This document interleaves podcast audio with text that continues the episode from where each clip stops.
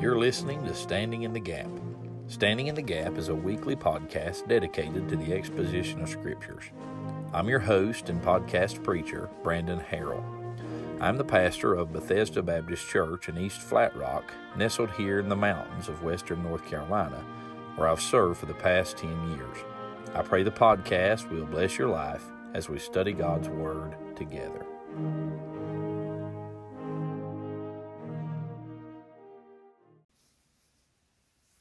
Right, this is Pastor Brandon, still studying the little book of Jude. We are in the final verse of this epistle. Of course, we've been looking at uh, what we've called the apostasy of the last days. That's what Jude is dealing with and pointing us to that great falling away that would happen at the end of the church age, just prior to the return of the Lord Jesus Christ. He has exhorted us with an admonition that calls us to the fight in verses 1 through 4 telling us to earnestly contend for the faith which was once delivered unto the saints, and that is to strive and fight for that that is true, that that is right, that has been held by the church through the ages, those fundamental basic doctrines concerning the person and the work of Jesus Christ. And then he uh, said, said some things about the attributes that characterize the foe, and he mentioned those things from verses 5 down through verse 19 concerning what the apostate looks like, who they are, what they do, and uh, how they bring in false doctrine, how they uh, depart from the truth. He told us in verse 19 that they are sensual, having not the Spirit. He tells us that those who apostatize, those who profess faith at one time and then walk away, are truly not born again. Those that denounce the faith that they once professed. They have not the Spirit, which means they're none of His.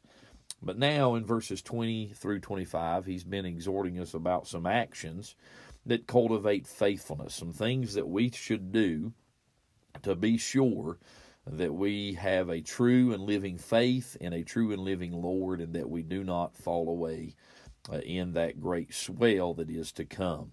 We saw, first of all, in verses 20 and 21, the edification of the saints. He says in verse 20, But ye beloved, building up yourselves on your most holy faith, praying in the Holy Ghost, keep yourselves in the love of God, looking for the mercy of our Lord Jesus Christ unto eternal life. The edification of the saints. We're to edify one another, build up ourselves. We're to pray in the Holy Ghost. And we're to keep our eyes on the return of Christ, looking for the blessed hope. And then he tells us in verses 22 and 23 about the evangelization of the straying, something we're to be active in in these last days. He says, Of some have compassion, making a difference, and others save with fear, pulling them out of the fire. That tells me there's hope for those who have professed faith and then denounce it They've not been saved. They are not saved. Therefore, we ought to go after them with the power of the gospel, that the Lord might truly convert them and bring them into his fold. And now we're examining the last action that cultivates faithfulness. And it is the exaltation of the Savior. This he does through the end uh, of his letter, the benediction or the greeting that's given at the end. And he says, Now unto him that is able to keep you from falling and to present you faultless before the presence of his glory with exceeding joy, to the only wise God our Savior be glory and majesty, dominion and power, both now and ever. Amen. The edification of the saints, the evangelization of the straying, and the exaltation of the Savior. Now, in this exaltation, we saw in verse 24 the ability of our Savior. He says He's able to present us uh, faultless, He's able to keep us from falling.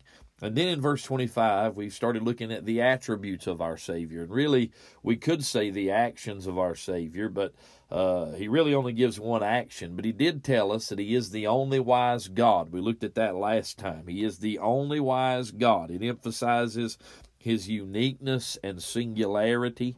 He is the only wise God, our Savior, that reminds us of the deity of Christ. He is as much God as God the Father and as much man as us. He is God our Savior. He is the only wise God. There's the first attribute mentioned. He is wise. He is the source of all wisdom, which we saw on last time. But today I would start by directing our attention to the phrase God our Savior. In a sense, it may not be an attribute, rather an action performed, but He is our Savior. The word Savior comes from the word soter. It really comes from a root, sozo, in the Greek. And let me read you some definitions of the word Savior here. Uh, Mounce says it means to save, rescue, to preserve safe and unharmed. Thayer says it means to save, to keep safe and sound, to rescue from danger or destruction.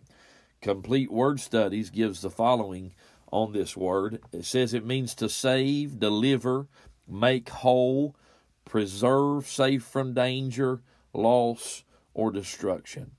Therefore, it denotes one who delivers from danger, places in a happy state, and undertakes for the, for the protection and preservation of one who is otherwise helpless. Our salvation is not just uh, the deliverance from some danger and then the leaving of us to ourselves, but it is the Savior's work in which He undertakes not only to deliver us, but then to place us in a safe and happy state and to preserve us unto the day of the Lord Jesus Christ. He uh, does that work for us. Now, salvation, uh, scripturally, is threefold, and it finds itself coming to us in three tenses. First of all, there is the past tense.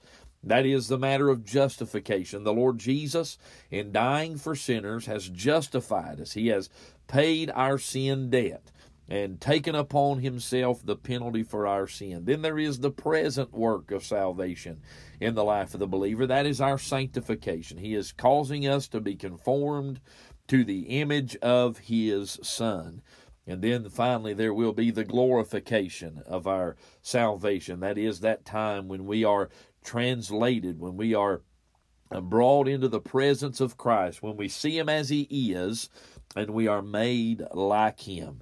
Now, in the Gospels, Mary and Joseph were instructed to name the child that they would have Jesus. The word literally means Jehovah is salvation.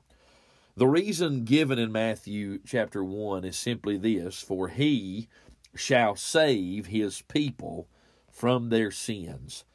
This work of salvation is really given to us here in a very concise manner as to what it consists of. First of all, this work would be accomplished by Him and Him alone, for He shall save.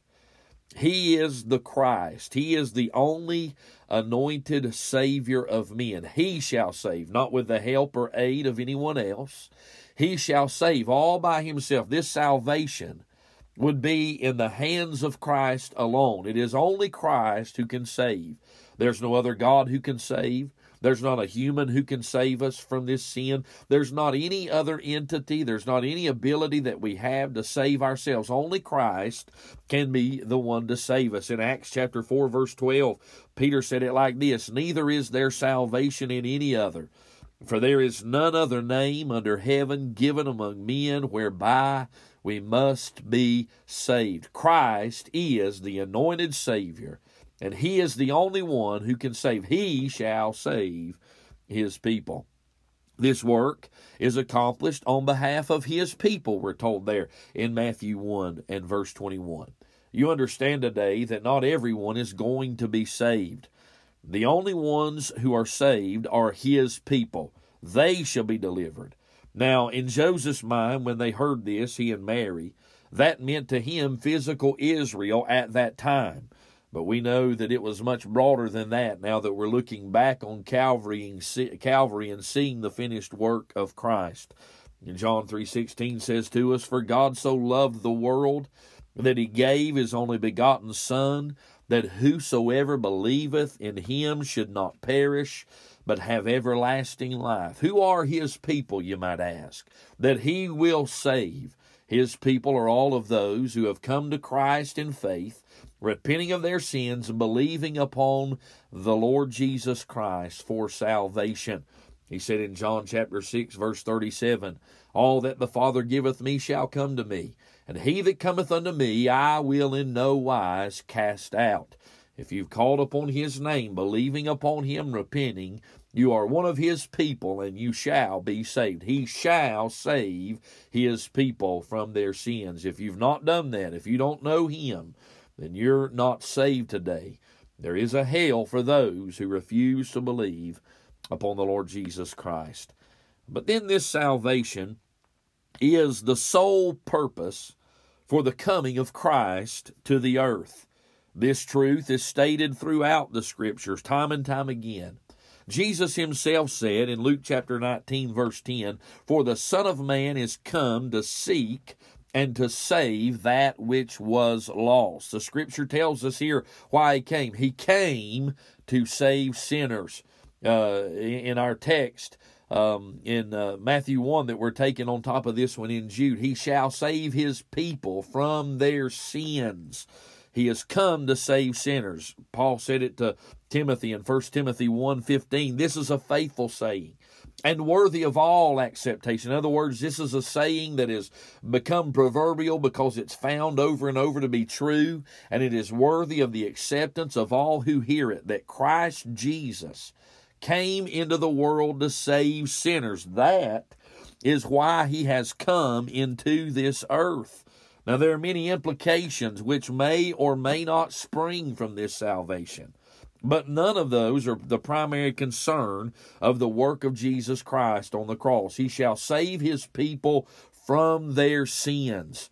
Understand this sin is the source of all miseries in the earth. Uh, sin uh, sins are the behavior that are a result of the sin nature which we're born with. We're all inherently evil. Uh, the word sin in the verse there in, in Matthew 121 means to miss the mark. The scripture tells us that all have sinned and come short of the glory of God. Therefore, we're all sinners. And the wages of sin is death, we're, we're told in, Rome, in Romans 6, verse 23. That's the bad news. But the good news follows. But the gift of God is eternal life through Christ Jesus our Lord. I want you to hear me today as we end the broadcast. Jesus did not come to this earth to be the figurehead of a political movement. He did not come to eradicate from the earth poverty and sickness. He did not come to befriend heathen in their sinful state and coddle them in the state in which he found them.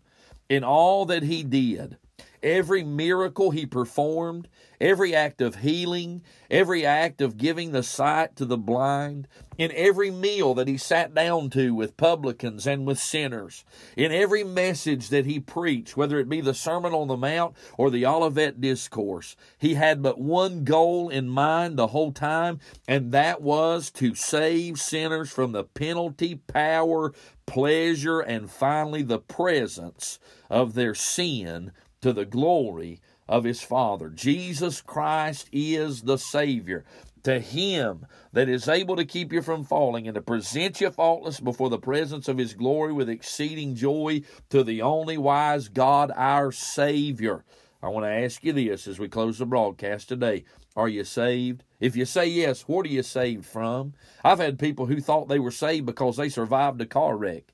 That's not what salvation is. Has Christ saved you from your sins.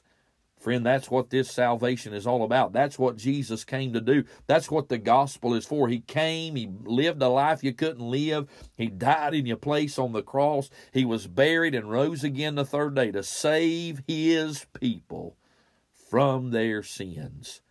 Till next time, this has been Pastor Brandon. God bless you.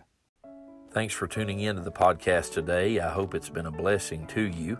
If you'd like to contact me, you can find our church's website at www.bethesdabaptisteastflatrock.com. You can also follow me on Twitter at preacherb underscore BBC. If you'd like to watch our services live streamed, you can do that on Facebook at Bethesda Baptist East Flat Rock. God bless you till we meet again.